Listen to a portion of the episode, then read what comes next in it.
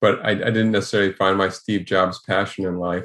I found a career that I could be successful at, and I try to get better and better at. And I think that so that quote really resonated with me. And I think as young people, you need to, you know, explore different things like like I did with internships and sort of see what interests you and what what you're good at. Welcome to the Young Enterprises Podcast, the end to end mentorship platform for enterprising students to unlock your career. I'm your host, Jack Hildebrand, here with my co host, Alec Agopian. We are closing Chapter 3, the real estate industry, with an informative interview from one of the best executives in the San Ramon Valley. On this episode, we have the honor of speaking with Alex Mehran Jr., the president and CEO of Sunset Development Company, a Bay Area real estate development company. Mr. Mehran spent several years working in investment banking at Goldman Sachs, the infrastructure private equity fund group in New York City. This was his first job after getting a bachelor's degree in international relations and affairs at Brown University. Before becoming the CEO and president of Sunset, he worked as the senior vice president and general manager, where he was responsible for the management of Sunset Development's Bishop Ranch and Livermore properties. Sunset Development developed and owns the Bishop Ranch Business Park, which has over 600 companies as tenants, including Dialpad. Mr. Mehran has also led the development of City Center, the new downtown San Ramon, Bishop Ranch's retail, housing, and hotel hub. And he's an expert sailor and holds a record for the fastest solo sailing time from San Francisco to Hawaii. How cool is that?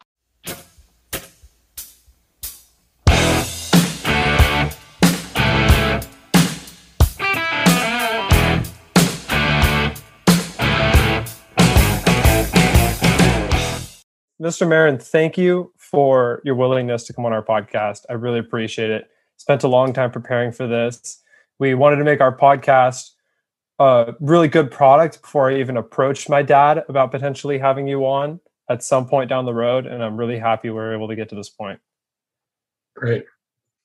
Mr. Mehran, I know you are the man behind City Center. I've been there many times. My family loves to eat at Slanted Door and Sea Casa and World Wraps tends to be the go-to place to go on a date with my girlfriend. It seems like something that San Ramon has never had but desperately needed. Most people I know have seen this project unfold for the last few years, and we're all just interested to hear about was involved in such a massive scale of development like this. How much time is involved from planning to leasing? What did the process look like? Is there anything you learned that you might apply in your next development? Yeah, yeah. So the, the the fundamental problem with City Center was that we wanted to build something that was going to be an epic downtown for San Ramon for like a hundred years, you know, for fifty years, and what the market would justify in that location is something very different than what we built. So if we were to sell that site's 15 acres, it used to have four office buildings. So first of all, we had to tear four office buildings down that were revenue producing, and people loved because they were right next to Whole Foods and Pete's. So we had to rip down uh, income producing office buildings, which for us isn't as bad because we can move the tenants into other buildings, but that upsets them and and is not good. So you got to start with crossing off the the ledger 200,000 feet of office space and throwing it in the garbage, which that's hard. Then, if you went out and sold the site to somebody who was in the business of building retail real estate, they would have built something single story, you know, maybe with a little courtyard and a fountain and and um, basically stucco boxes where they could put you know shops and restaurants and things like that, and a big, you know, big five story parking structure. In our opinion, when you drove down Bollinger, if you saw something kind of short, a little cutesy project with the string lights and you know, big parking structure, it just wouldn't be that sort of epic downtown that we wanted.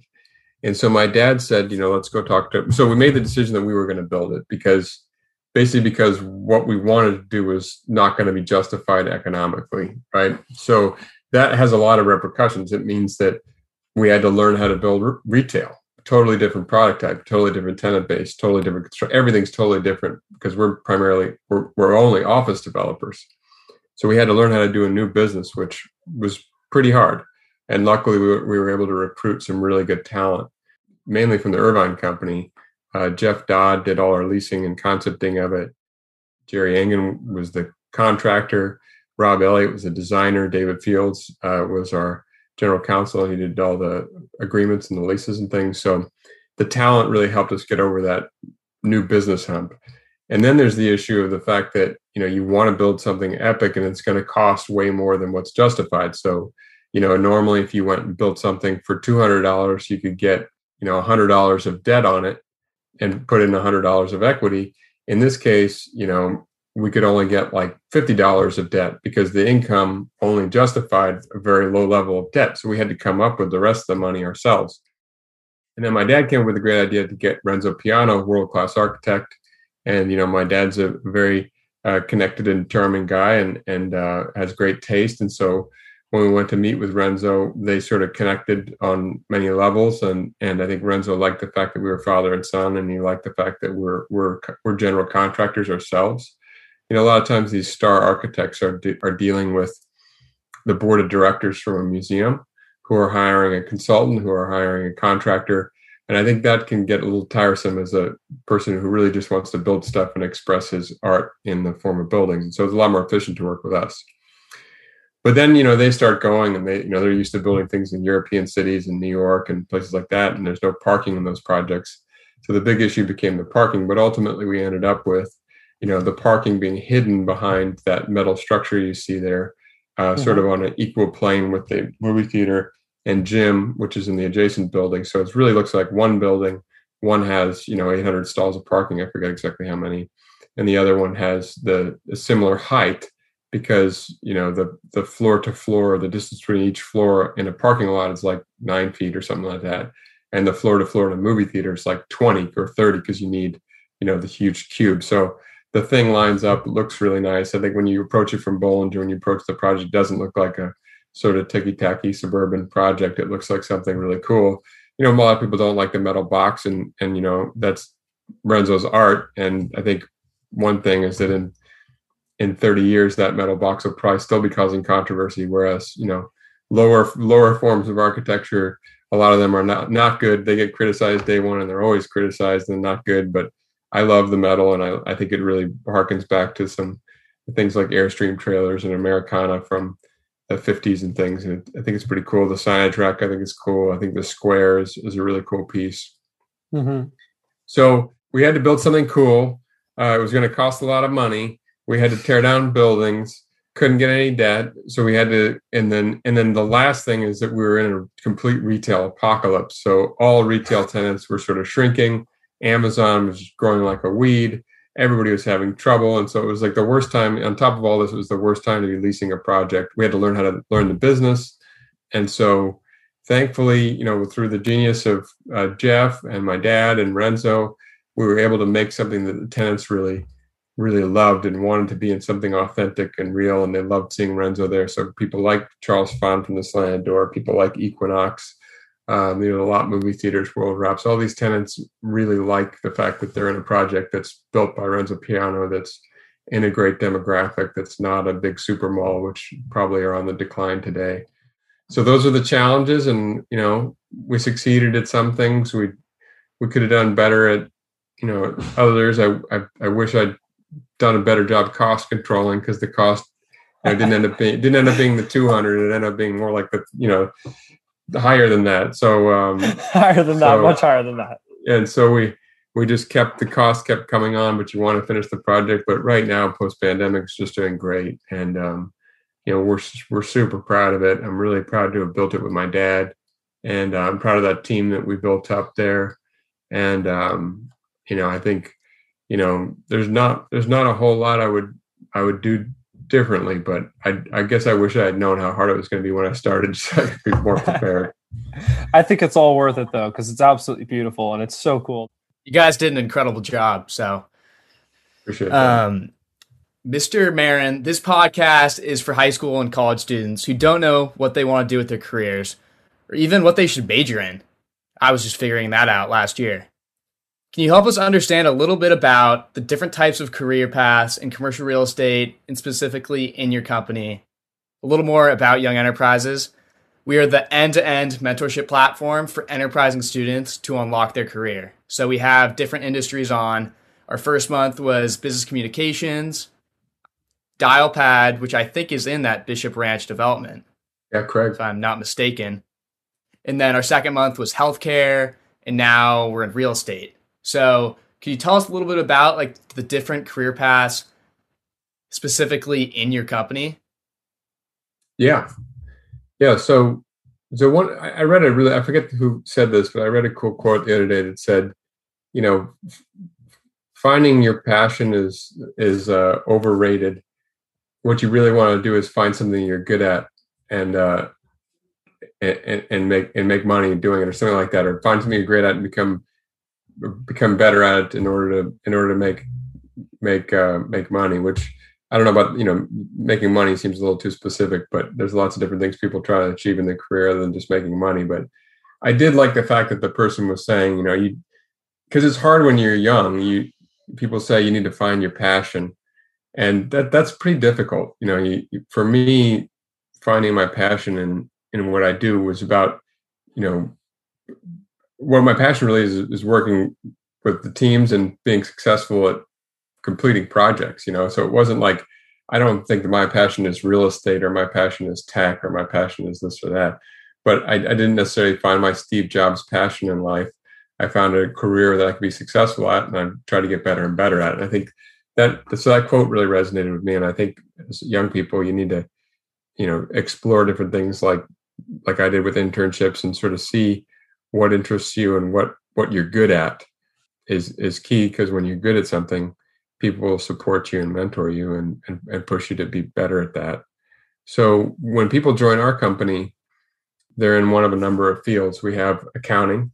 So there's a number of different jobs in accounting where you can uh, you, you can do entry level jobs or accounts payable accounts receivable. They're they're they're cutting checks to vendors. They're bringing in rent checks. They're balancing the general ledger there and then you get budgeting and all the all the cash flow projections and and transactions. To be honest with you i'm not that familiar with what accountants do day to day because i'm mainly dealing with them on the budgets forecasting cash flow forecasting debt transactions things like that which tend to be the more senior roles.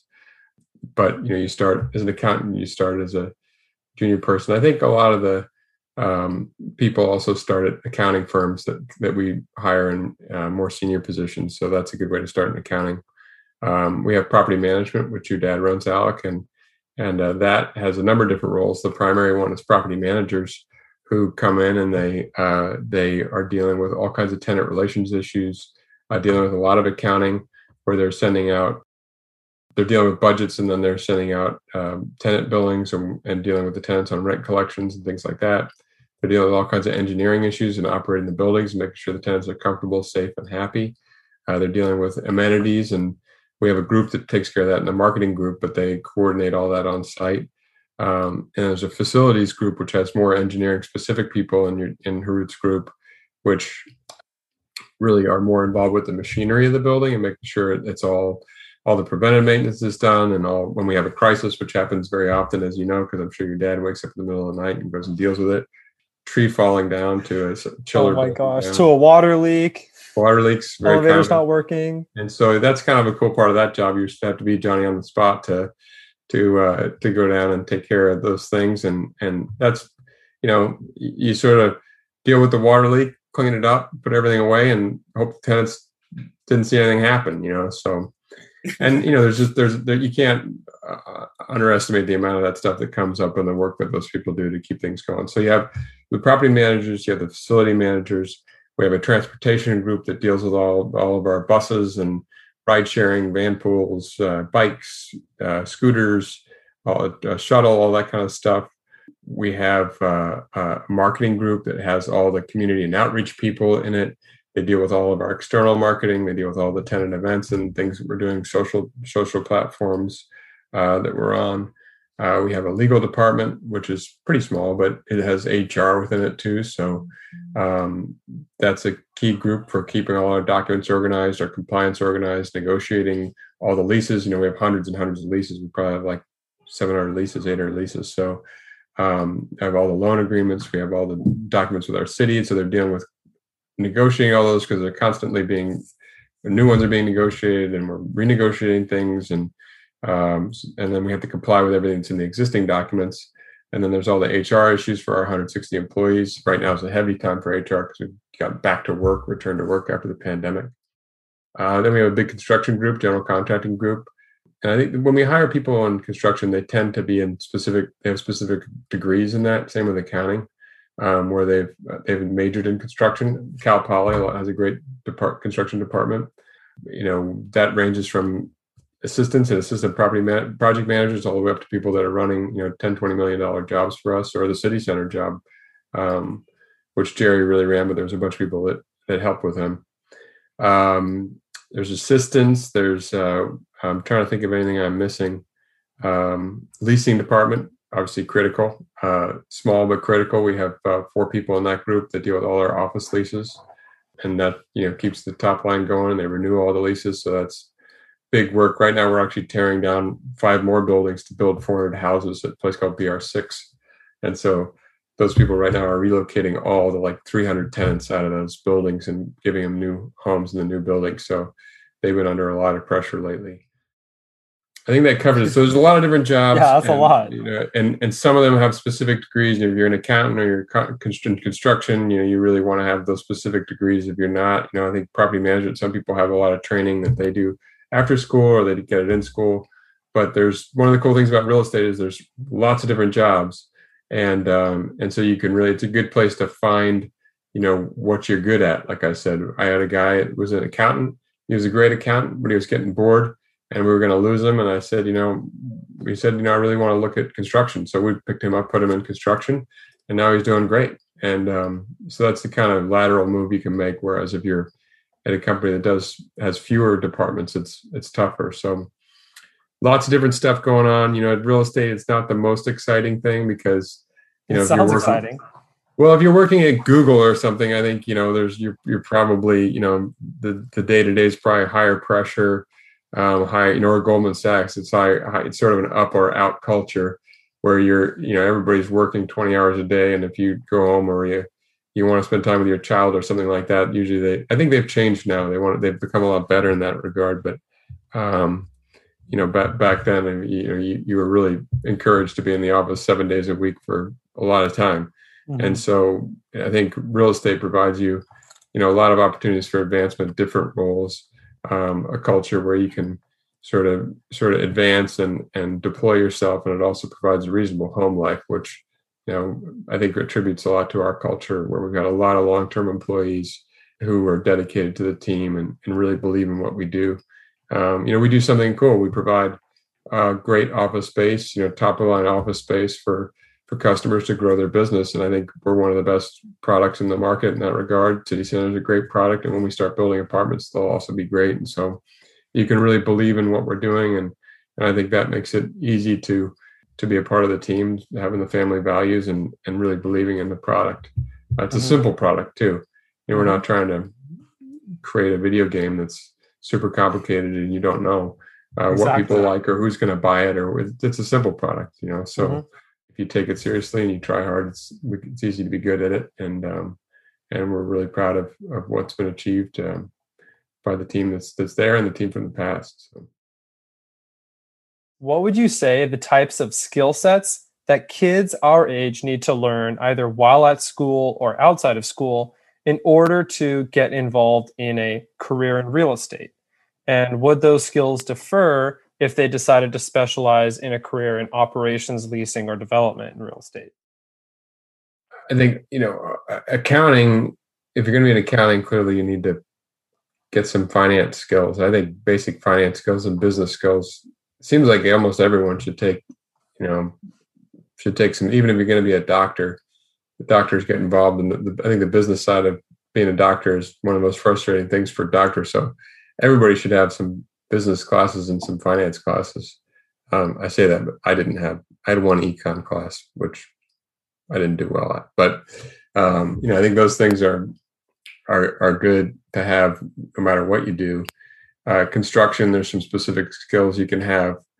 Property management and leasing are really are customer facing roles. So I don't know. Are there classes? There aren't classes for that, right? I haven't come across any yet. Yeah. Yeah, me either. It's still so basic with classes in college. But I mean, we've only done yeah. our first years, so we haven't been exposed to that much yet.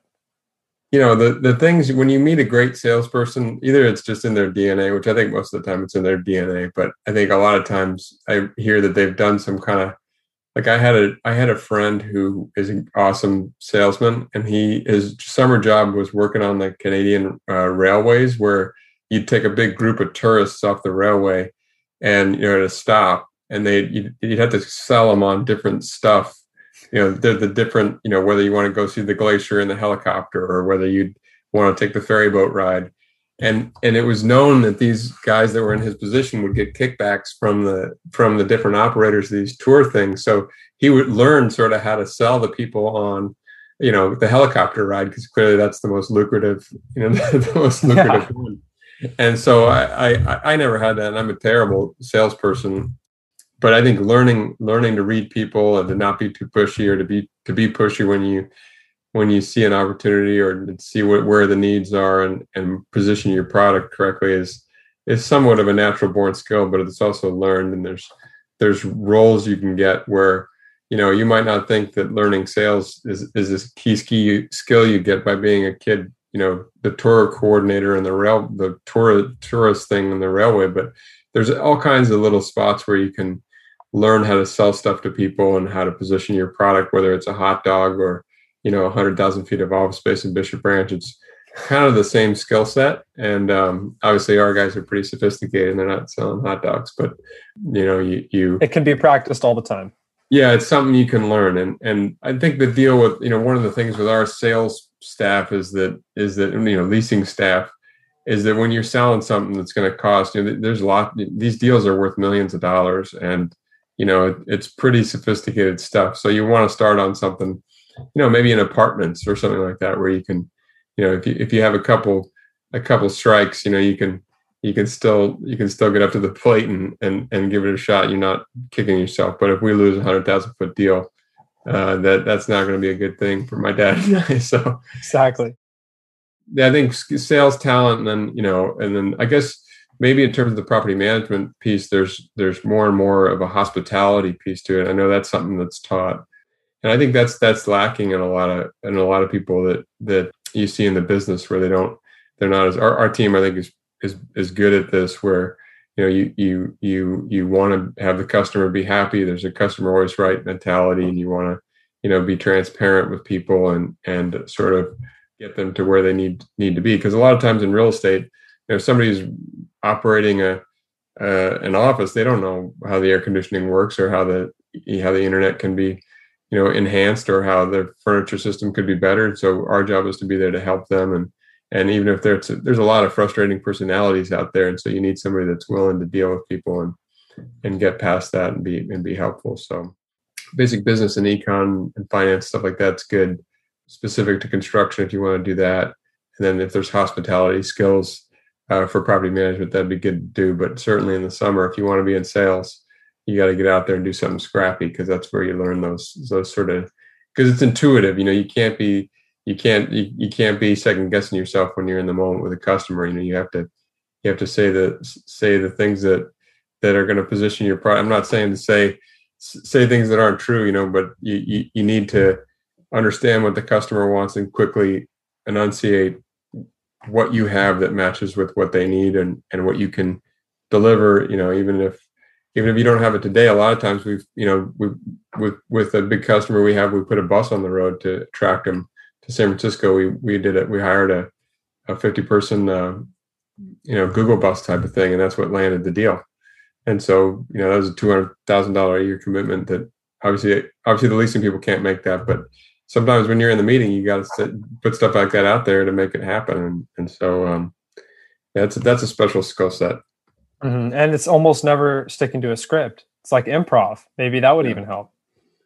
Yeah, I mean, a lot, a lot of times, if, if you're talking to somebody who lives in San Ramon, they don't want to hear about your transit program, right? Exactly. They want to hear about, you know, about uh, about the convenience of it, how easy it is for them to move from their current office into this office, how we take care of you long term, you know, the amenities that are close by at City Center, stuff like that. So, would you say proficiency in Excel is necessary when working in real estate? Yeah, and all of us know how to use Excel.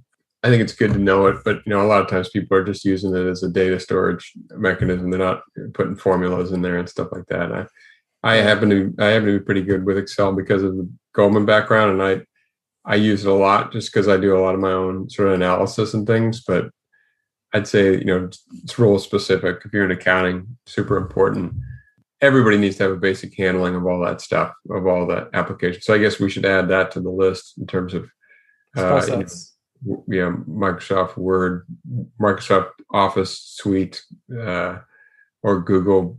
You know, Google, I know a lot of people use Google Docs now, but I think making sure you know how to use the Microsoft stuff is important. And you know, I, I use all the keystrokes on the Excel, which that's always a big time saver. So I don't know if they teach that stuff, but it's almost like when I was in school, they teach touch typing. I don't know if they teach that anymore. You, I don't know. Know, you probably just know that. Just you know, not meant it meant not having to look at the keyboard when you type. Oh, that's hard. My mom can do that, and I still have to look up and down sometimes. They don't teach that anymore. No, no not really. Right. No. Yeah, it's just, it's just why don't they teach us practical things in school? It's so crazy. There's plenty of Coursera classes that you can take for Excel, though. Just take them online. I'm actually taking computer networking class online right now, so there's lots of that stuff on there. What would you say is the most significant thing you've learned that contributed to your success and growth so far in your professional career? Well, it's something I'm still trying to be better at, which is how to work with with other people. You know, I think when you're, you know, when I was younger, you you're so ambitious that you, you know, you you're pushing hard, and you you, you I, I I could have done more, and I still could do more to to sort of um, you know leverage other people get people on board the team more you know be more team oriented than than um, you know i was always the guy that thought you know you start doing something start you know I would, I would take something over and just do it myself. You know what i mean? Like you know i felt like it, at goldman that maybe that was more of a you know you're there so long you could just do things yourself and you and you you uh, were rewarded for being the person that you know, deliver tonight. And I think as you grow beyond being a you know analyst or something, you need to learn how to leverage people. I had a guy I worked with named Justin Doyle at Goldman, who who would always lean on me to do stuff, and he did it in a really nice way. And um, and I I learned a lot from him. Um, and so knowing how to delegate, I, I wish I'd been a better delegator and mentor, and um, been sort of uh, you know, been more fostering of relationships and people that with I work with rather than, you know, sort of always trying to do things on my own. And and I think as a as a leader, there's this there's this book called The One Minute Manager that I love, where he's talking about how he only has to work one minute or whatever. And the basic gist of it is he gives people clear instructions about what they need to do. And uh, he doesn't do anything himself he tells people what they need to do and come back to him if they have any questions. And that's the, the basic gist of the book. And the that point is a, a, guy actually gave it to me when we we had a guy depart. He was actually doing your job, Alec, or your dad's job, Alec. And you know, I was I was puzzled that when I when I took over f- for him, there was virtually no emails coming into his email account, and I thought, gosh, this wonder was well, why that is, what he was doing. And, and, my friend told me who's a successful venture capitalist. He said that that means he was doing a great job. You know, if, if everything was ha- he says as everything was happening and everything was going well, and uh, he didn't need to be constantly you know inserting himself and stuff, then that that's a sign of a well-run machine.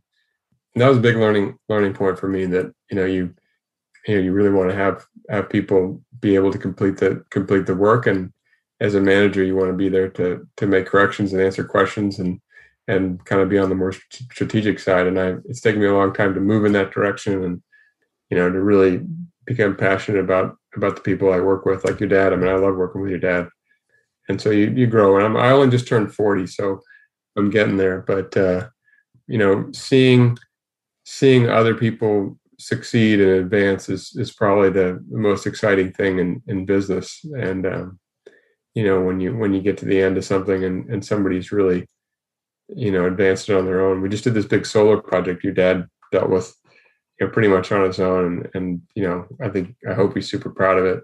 And so you know i'm, I'm proud of the fact i didn't really have to do that much. I just he'd ask a question from time to time or pass something by me. But you know that's so as as i get older i, I think i want to really work work harder on that because it's been the, my favorite thing so far. And i hope something i can keep enjoying as i get more you know more advanced in my years. One minute man yeah so what does the future of Sunset Development Company look like in terms of development? I looked at the City Walk website. Could you tell us a little bit more about that? Yeah, we got 4,500 units entitled in the middle of San Ramon, which is seems like a colossal amount of units. But in cities like this, you know, you really need to develop a lot more housing and affordable housing, and people don't want to go out to the edges of Dougherty Valley and and do greenfield developments of those nice, you know, grasslands out there. So um, we're excited to be able to house those units in Bishop Ranch. We're excited to be able to have people that um, work and live in Bishop Ranch to come down to city center. They can walk. And the thing about an office park is it's very it's a very nine to five Monday through Friday place. So in the evenings and on weekends it's dead, and uh, that made a pretty easy job for the security people because if they saw you know somebody driving around the parking lot in the middle of the night, something's probably up you know in a city you you want to have activity and and uh, stuff going on all the time. So we're really excited about that. I'm excited to deliver you know 700 affordable units in san ramon so more people can can live in san ramon that couldn't necessarily afford it today. And i think you know office tenants long term will be happy to have housing more proximate to their to their uh, employees. So that's the 4500 units. These are elevator served type units. So you drive into a garage, you get into an elevator, you go up to the sixth floor, and your units there. They have a pool and that kind of stuff. The, the product we're built tearing down Bishop Ranch Six is actually a separate entitlement. You're going to build 400 homes there. Summerhill uh, is a housing company that's going to build those. So we're removing 570,000 feet of office space from the inventory, uh, adding 407 uh, homes, and those will be single family homes and townhomes. So uh, not elevator served uh, housing. So same story though, but those will be people that own it versus most of ours will be renters. Yeah, so so 25 year plan, lots of huge parks, you know, along the the great kind of setup that San Ramon's built. San Ramon's a great great place to build because they have great staff and great city council, planning commission, and all kinds of people involved with the community that really dictate that you build things with big parks and big trees and nice amenities and things like that. So should be super beautiful, very walkable. Not a lot more retail because we want to keep the retail focus down at City Center. And yeah, then so then we have the 407 homes next door to that, and then kind of what we're looking at near term. This pandemic is sort of potentially could have a, a very big impact on our office component. We have uh, six million feet of office space. You know, with work from home and all that, we I think we might see demand drop significantly for those offices, and over time we'll probably be tearing down more office buildings and backfilling it with houses. So, you know, say if we took a million feet off, we still had five million feet of office. That's still a lot of office. So, uh, the more housing we can add, I think it'll be accretive to people who want to have their office here. And then, um, you know, we might add some retail, maybe another gym or uh, big another supermarket or things like that. So, mm-hmm. we want San Ramon to be a work, live, play community where it's an activated downtown. We're calling Bishop Ranch really the downtown of San Ramon now, and so mm-hmm. I'm excited to sort of make the, the, the turn from Office Park to to downtown. And really, what we want is guys like you to be, you know, to be excited to come back here. I don't think too many too many of your your friends would would say, you know, I can't wait to get back to San Ramon to the sprawling sprawling suburbs to a you know I just want to live in a subdivision after college in a two bedroom house with a pool. It's just not how how it is. But you know, if you might think about it, if you if you could live right next to city center, walk to Equinox, you know, take your boyfriend or girlfriend or whatever to the movies or dinner, and then walk to your job. You, you depending on what happens in San Francisco with crime and homelessness, you might you might think that's a pretty yeah. good option. So that's not a bad gig, and you have a plan in place to potentially adjust to the lesser demand for office space, which is great and you're creating a better San Ramon at the same time. And you just finished up City Center, and now you're taking on an even bigger project that's twice as long. Yeah. Well, we, we always need that. We, you know, we're workers, like I said. We need to keep keep it going. Mm-hmm. A lot So going that's- on. I couldn't imagine developing a 25 year plan. I'm getting a Like, little bit better how- at planning, but a How long does 25 year. take? We want these things to be nice, so you know you can't you can't build and release two thousand units in one year, right? So Mhm.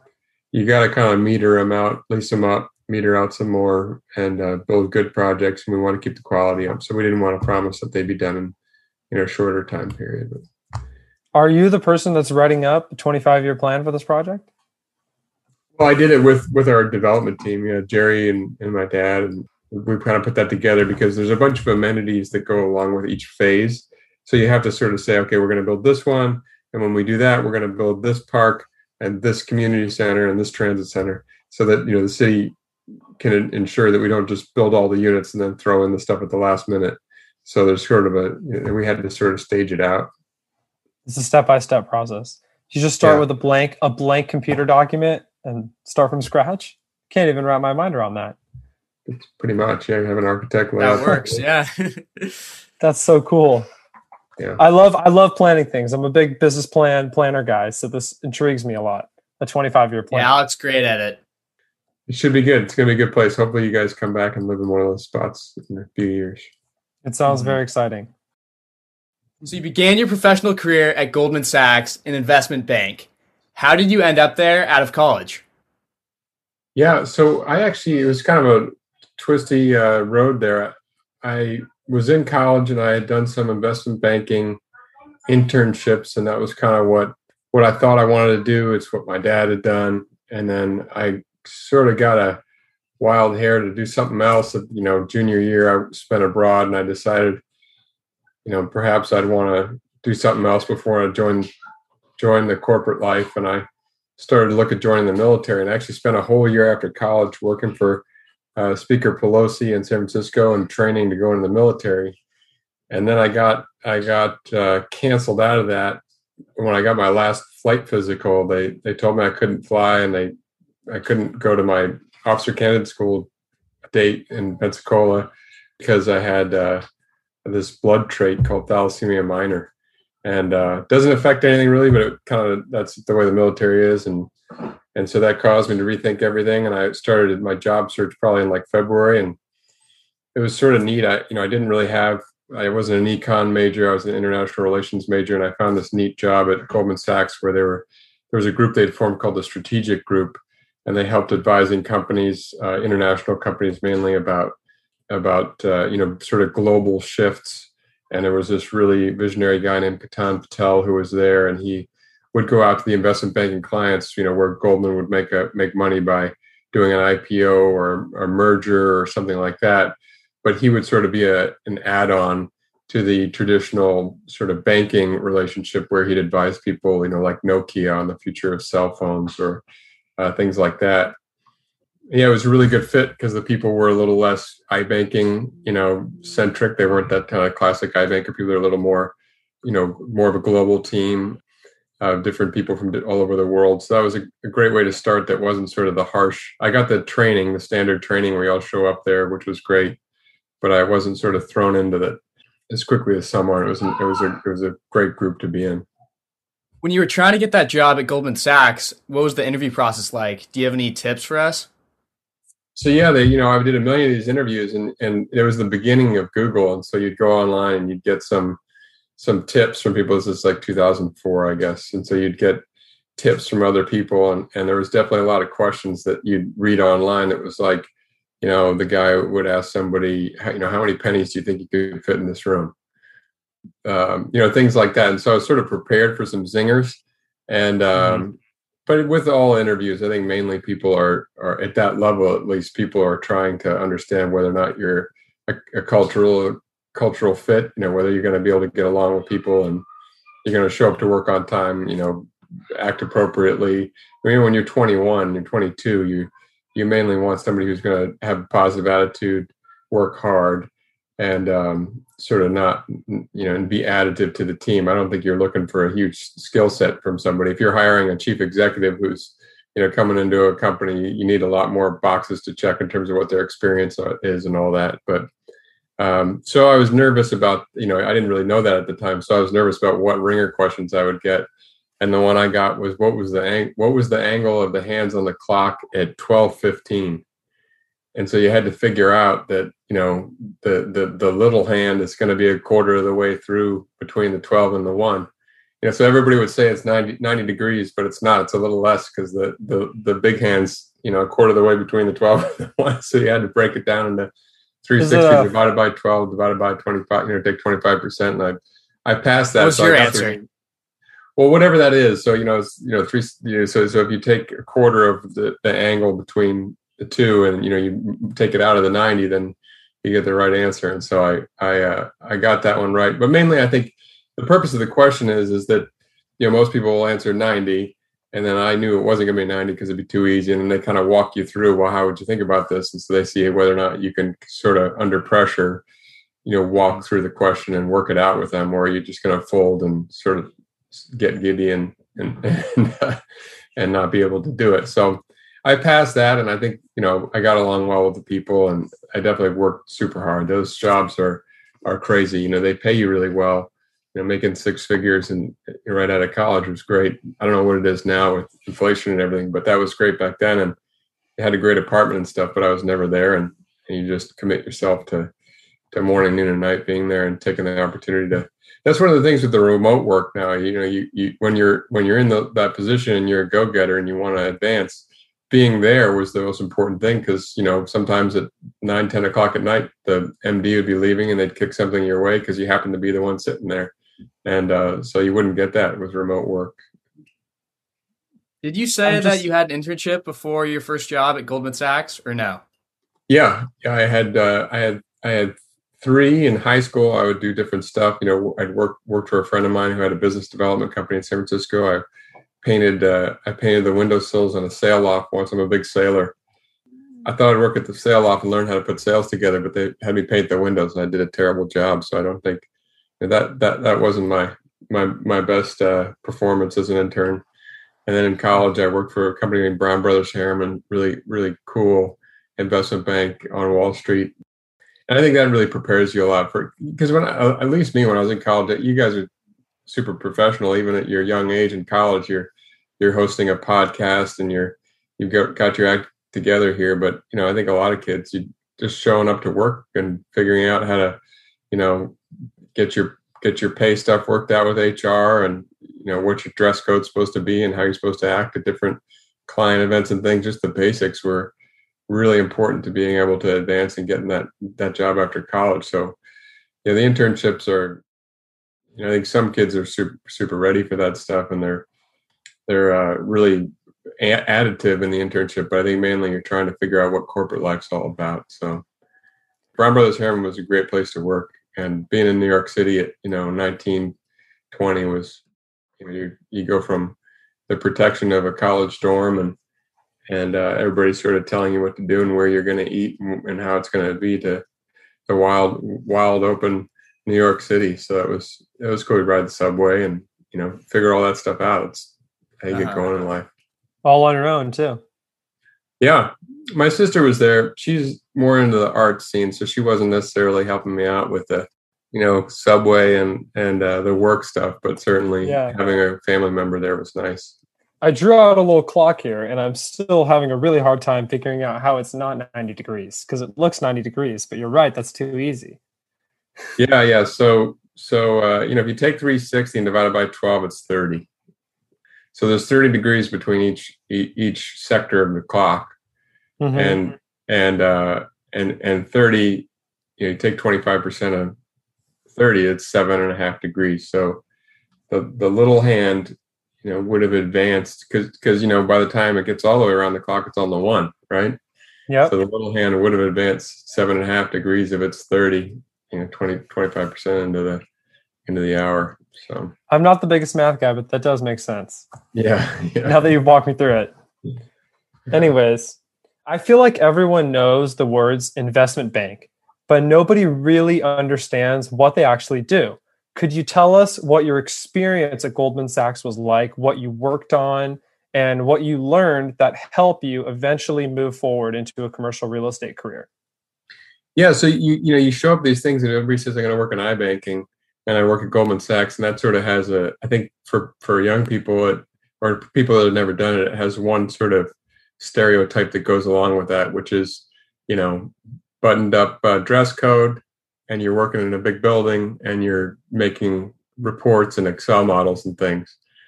But the reality is, is these banks have a bunch of different divisions and I won't be able to remember all of them right now but you know the big ones i remember were investment banking where i was.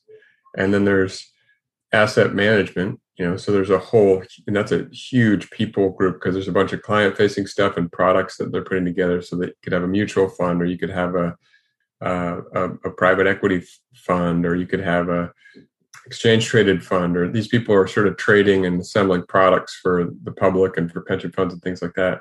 And then they have uh, a bunch of you know fi- fixed income groups that are trading and they're creating you know mortgage-backed securities. They're packaging you know debt debt products and there's a, some really interesting groups that trade the money of the bank so I, think it was called special situations and i had a friend that worked in that this guy josh kopowitz a cool guy and i quickly realized that he was doing stuff that was a total different level of what i did because we sat down for a coffee and he's telling me about how he just bought a 747 that morning. You know, so they were buying and leasing, you know, large aircraft and uh, doing all kinds. of. they had a, a power plant out in out of New Jersey that they bought. So they were investing the bank's money in these deals, and and they were always sort of distressed and super interesting. Uh, then there's private equity groups themselves that are buying the assets that go into funds that were raised by the bank. You know, so they raise a pool of money from people for private investments you know those private equity ones traditionally were um, real estate and then you know companies that could handle high leverage uh, it's gotten a little more diverse as the market's been more saturated but in the day you know a company that has you know very good recurring revenue was traditionally not as uh, debt capitalized as it could have been because the the company because you know if they're selling something like you know fire trucks fire trucks, you know, Seagrave, big manufacturer fire trucks, they can handle a high debt burden because a certain amount of fire trucks are going to be bought every year and you don't have to worry that the revenue is not going to be there. So they can always service the debt and then somebody comes in buys the fire truck company puts debt on it puts a little bit of equity in it. And when it when they can grow it if they can grow it through different means they can you know with only you know 80% debt 20% equity if the thing goes up 20% they've made 100% return on their on their uh, their money. So that was kind of what the private equity group does. And there's a real estate side of it that does the same thing with buildings because obviously buildings typically have you know a lot of recurring revenue in the form of leases. Um, you know, you're not it's not a startup type of thing. So you might have startup tenants, but usually the revenue is pretty recurring. So investment banking, what they do is they they help, like I said, advising companies. If it's a public company, you can do an, uh, a follow-on offering. You can help them to buy another company. So we did a lot of metals and mining presentations where we'd, you know, you, you'd create. My job was mainly creating these 200 page books where every single in the metals and mining one, I remember there's this guy Alistair. Every single time you mentioned copper in a pie chart, there's probably 300 pie charts in this thing. It has to be the same color. And you'd find it on page 168. You, you made copper purple rather than red. And every other page is red. What's wrong with you?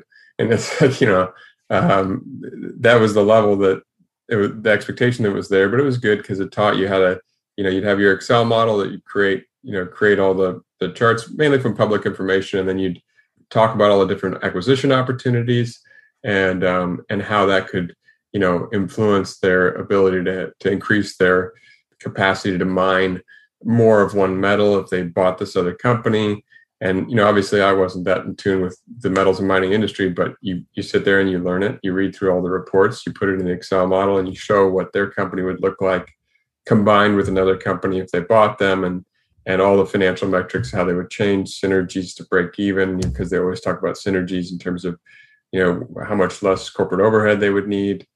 So i wouldn't say that the work that i did you know, in in that context, in terms of the the meeting that were broad brushstrokes, was that helpful? It was more to have a talking piece for the, the senior executives to talk to, you know, the, the company about potential things that would happen.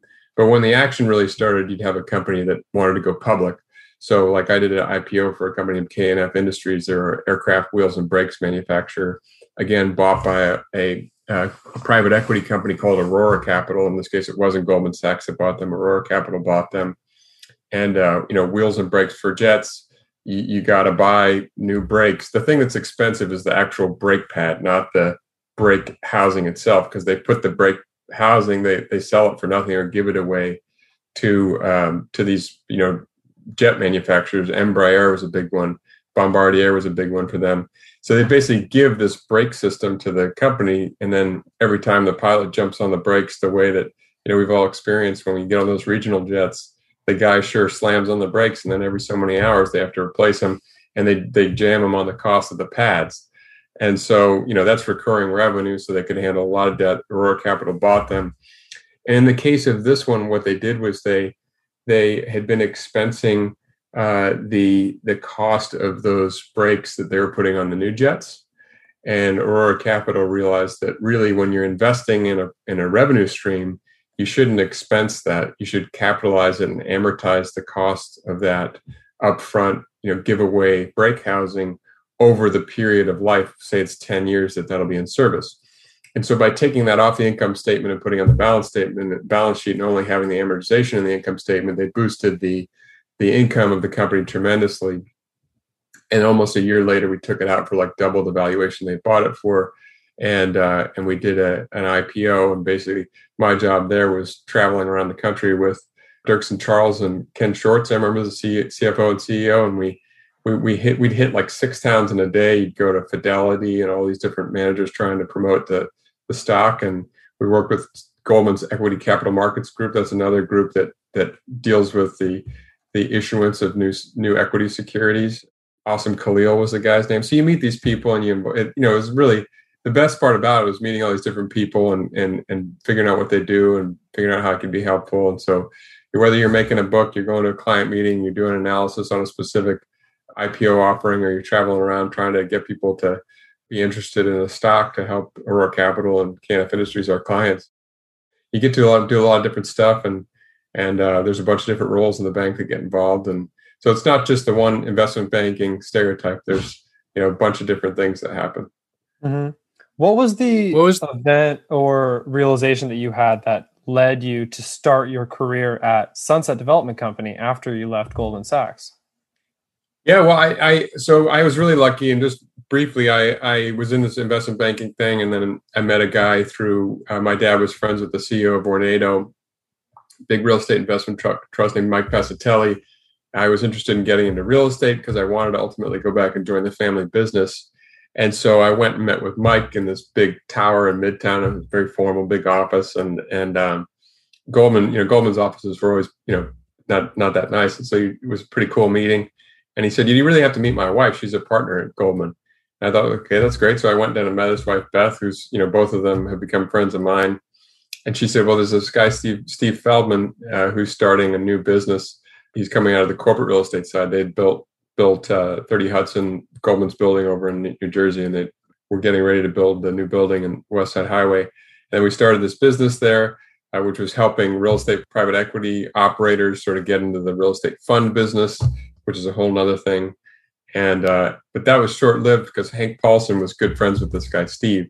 Steve was just an amazing guy, and he was tapped by Hank Paulson to start Goldman's first infrastructure fund, which invested, you know, uh, money that we'd raised along with some of Goldman's money in big infrastructure deals, which means ports and toll roads. Uh, we bought some cell towers, gas pipelines, things that are again recurring revenue uh, and can be heavily leveraged. And so I jumped into that. That was so I did like three months in the in the strategic group thing, like ten months in the investment banking thing, and then the the rest of the three years I was with uh, this infrastructure group. Really where uh, it was a small entrepreneurial group, and I really had a big chances to to step up. And uh, due to Steve and and Jonathan Hunt, who were uh, two guys there that that I sort of started with, and really I just actually took them. My family did a big cruise around from San Francisco to Newport, Rhode Island, and we stopped in New York City and took them out sailing. It was cool to reconnect with them and you know people that were so important to my career. you know, from there, I, I, wanted to get into real estate more. Uh, this was infrastructure was kind of real estate, and so I wanted to get back home at some point. So I joined a guy named Richard Cohen uh, at a company named Capital Properties in New York for another couple years. He was a really great guy. Again, working one on one with the boss, and just a really, really uh, interesting guy. Really talented, and and gave me a lot of, of leash to to go do things. And you know, some days I feel like I didn't do as good of a job because the financial crisis hit, and a lot of the projects we were doing you know had to be sort of shuttered because they were pretty ambitious in terms of the cost versus the return. And so that that financial crisis moment was kind of when i realized it was time to move back to california and get married and and start working with my dad and and you know the opportunity to to sort of get out of the rat race in new york and move move to a job where you're you know you're partnered with somebody who's your family it sort of gets rid of all the issues of working at, in new york city where it's just ultra competitive you know, I knew my dad had my back. He knows I have his back, and and we have mutual goals, and you know, our mutual success is is mutual. So it was a really good opportunity to take sort of the best of what I've I'd learned, the best things about the work I was doing, and, and combine them with sort of things that eliminated the the competition of it. I got a huge leg up, obviously, in the business, and you know, it's well capitalized, well run business with great culture and amazing group of employees. Alec, your dad wasn't there yet, but we, we were able to attract him. Then it became even better. And so, yeah, that was just it was just the right time, and and that financial crisis moment, it was probably something you guys didn't didn't experience as employees, but certainly experienced what was going on with your families, I'm sure, and and um, tough time. So uh, it was good to be back at the family business and help out a little bit in the beginning, and and then keep growing it until today. For sure. So I'm pretty interested in investment banking. What was the most exciting part about working at Goldman Sachs and I think you said Aurora Capital? Yeah, so it was Goldman Sachs. We worked Aurora Capital was a client, and then um, I worked at Capital Properties after that. I think the exciting thing is just the scale. You know, you're I, I laugh sometimes about you know like nowadays I'm dealing with you know every problem from like the other day I was we were having issues with our email server. I'm talking to you know David Fields who runs our who's our chief administrative officer and Max who's our IT uh, head of IT and and you know, we're talking about what's going on with the Barracuda server and why it's you know why it's trapping these emails. But when you're at Goldman, if you have a problem with your BlackBerry, you just drop it off somewhere and you know they they, they deal with it. There's rule you can't you know you can't use your own laptop. There's all these rules and uh, you know uh-huh. there's even a print shop. You know if you want to get your book printed you drop it off at the printers and um, you know you, you, they print it for you and and there, so everything's handled at that scale it's all centralized and handled it's pretty sweet and so that you know but but that's not what's exciting about it that you get your books printed for you the exciting thing is is that every once in a while you get an invite to go up to the top floor and sit on a meeting with the ceo of goldman sachs who's you know who's in the wall street journal every day and you know that might have happened twice for me, you know. But you know, again, you know, if you're remote working, nobody's going to tap you on the shoulder and say, "Hey, Alex, come,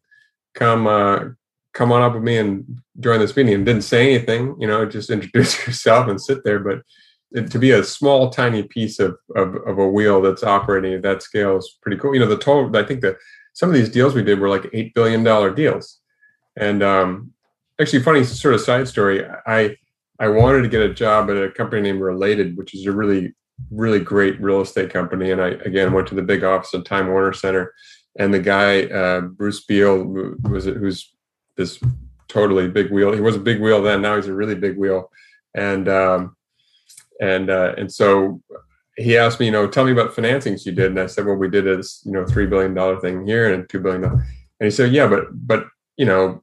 Tell me uh, what you did on that on the loan agreement. You know, what were the key terms of the loan agreement, and things like that and I had no idea. You know, somebody else deals with the loan agreement. All I was doing was running the thing and, and dealing with all the due diligence and running the Excel model. And there's a debt department that placed the loans and negotiated the terms. And so, in some ways, it's a hindrance when you want to get into a more entrepreneurial business because you're you're just not dealing with stuff at the at the small scale. But that was that was the cool part about it too. So, my dad has told me that you are an expert when it comes to sailing and that you hold a record for solo sailing from San Francisco to Hawaii. What was that experience like? That must have been crazy. Yeah, well, I'm, I'm sure it's similar to you know you're a much better baseball player than I am a sailor. I think you know you you when you're sailing you want to ad- advance and do do the next best thing, and it's it's all about you know getting getting better at, at what you do. And so I had I had gotten out of college and learned that I really love to race offshore. I'm a I'm a pilot, so I'm a pilot. I love backcountry skiing and I love camping and, and I love sailing. And so offshore sailing by myself or with another guy was was a way to sort of combine all that into one where you're you're eating freeze dried food, you're trying to navigate, trying to look at weather, but you're also sailing and and so I got really into that. And then the opportunity came up to charter this really fast boat, and I knew there was a record that was beatable to Hawaii, and so I, I bought the boat and raced it with another guy in the Transpac. The race is actually going on right now this year uh, to Hawaii with another guy to sort of practice the course, and then the next year I went solo and uh, finished in eight and a half days, and the record was 12 and a half. So it was definitely very wow. beatable, but um, a lot of days Killed out there by yourself. You know, I was just reading a book by a guy that um, I'm sailing with in a race in a couple weeks, and he said, you know, I wasn't looking for solitude; I was just looking for the record. You know, a lot of people get out there and they say, "Oh, I love to be alone and do one with the sea and all this stuff," but it's really an athletic. You know, it's just really experience endeavor for me to be able to to accomplish something, and and you know, and and some people were kind of mad that I brought such a, such a you know fast boat to a race that primarily had guys that were sort of in you know sailing sailing slower older boats. But you know to me it was very difficult to handle that thing. And so i i didn't i didn't feel bad at all because getting that thing through eight and a half days of sailing by myself as an amateur was was no small feat. So that was definitely a cool thing. My my first son was born then and then i took maybe the last eight years off because i realized that if i something happened to me with these little kids and that wouldn't be good so in the middle of the ocean yeah, you're pretty alone out there. You know, there's not much land yeah. between here and Hawaii. So, did you come across any storms during that expedition? Yeah, what, what happens in the Pacific mostly is you, you get these sort of nighttime squalls. And so, um, luckily, in the beginning, I had a really good angle and wind for the first couple days. So, I was so far ahead of the record that I sort of went into a little bit of preservation mode. And so um, at night when I saw these big storms, I'd kind of take the big spinnaker down and I'd just uh, just cruise it for for a few hours until they were gone, and then put it back up. So I was because I was doing really well, I could I could take the opportunity to not have to navigate those with full sail up, which is a little bit scary. But Pacific is called the Pacific because it's calm, so uh, nothing too bad. So you were never scared. Uh, well, there was a couple sail handling issues that happened where I had to kind of climb out, you know, over on the bow. Okay. It's called this thing, and you know, there's some times when you're a little vulnerable out there, and if you if you fall in, obviously you're definitely going to die. You know, you got to avoid that. But you know, nothing like I've seen in the Atlantic. I've been through a lot of pretty bad stuff with you know 50, 60 knots and and uh, huge waves, but nothing like that out there. No. How did you train for a? What did you say? It was seven days that you accomplished it in. Did you? You eight, said you just did the course once the year yep. before with someone else, and then you just went right into it the next year. Yeah.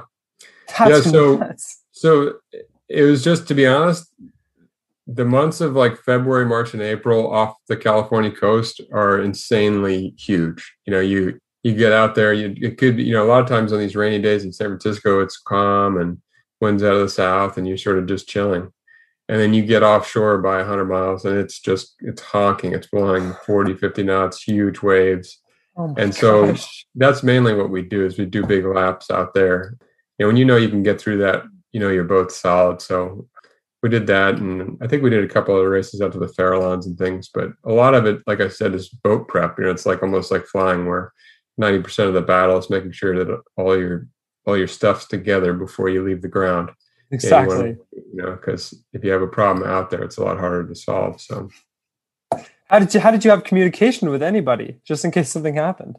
Uh, we have you know there's a tracker, there's a Iridium handheld phone, there's a Inmarsat satcom terminal where you can email and stuff, and that can oh my uh, dial through. There's there's a couple different radios you have, but I'm not very good with the radios. You know, I grew up in Asia's cell phones, so or sat yeah, phones, so you you kind of i'm not so good with the shortwave radio but i wish i was but there's other stuff i should prioritize learning so mm-hmm. Yeah, you're, and, you know, I made a few calls a day, call the family, call the office, mm-hmm. call friends, you know, just to talk, catch up, just get some communication with people, you know? Yeah. So. Well, what, what do you do when you're sleeping? I mean, you just put the boat on autopilot. Is that even a thing? Yeah.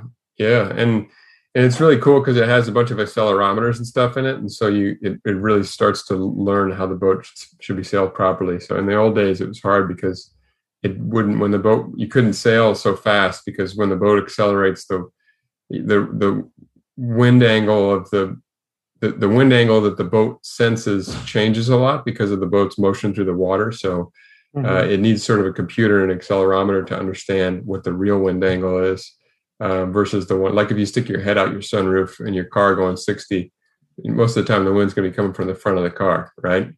If if it was blowing 60 from the side you'd feel it you'd feel it maybe not so much from the front but usually it's not blowing 60 on the highway. So you know the, the boat has to understand what the real actual on deck wind is. Well thank you so much for coming on the podcast. I really appreciate it. Hearing about your role and your past career has been really interesting. So i just want to say thank you Cool. Yeah. So uh, thank you guys. Congrats on doing this. It's um, it's awesome. And anything you need from follow follow up from me, just let me know. Thank you guys so much for joining us. That officially wraps up the real estate industry. If you like what we're doing, make sure to leave us a review on Apple Podcasts and tap into the Young Enterprises social media pages. Let us know how these episodes are helping you unlock your career too. We'd love to hear it. Until next time. And I think to myself, what a wonderful world.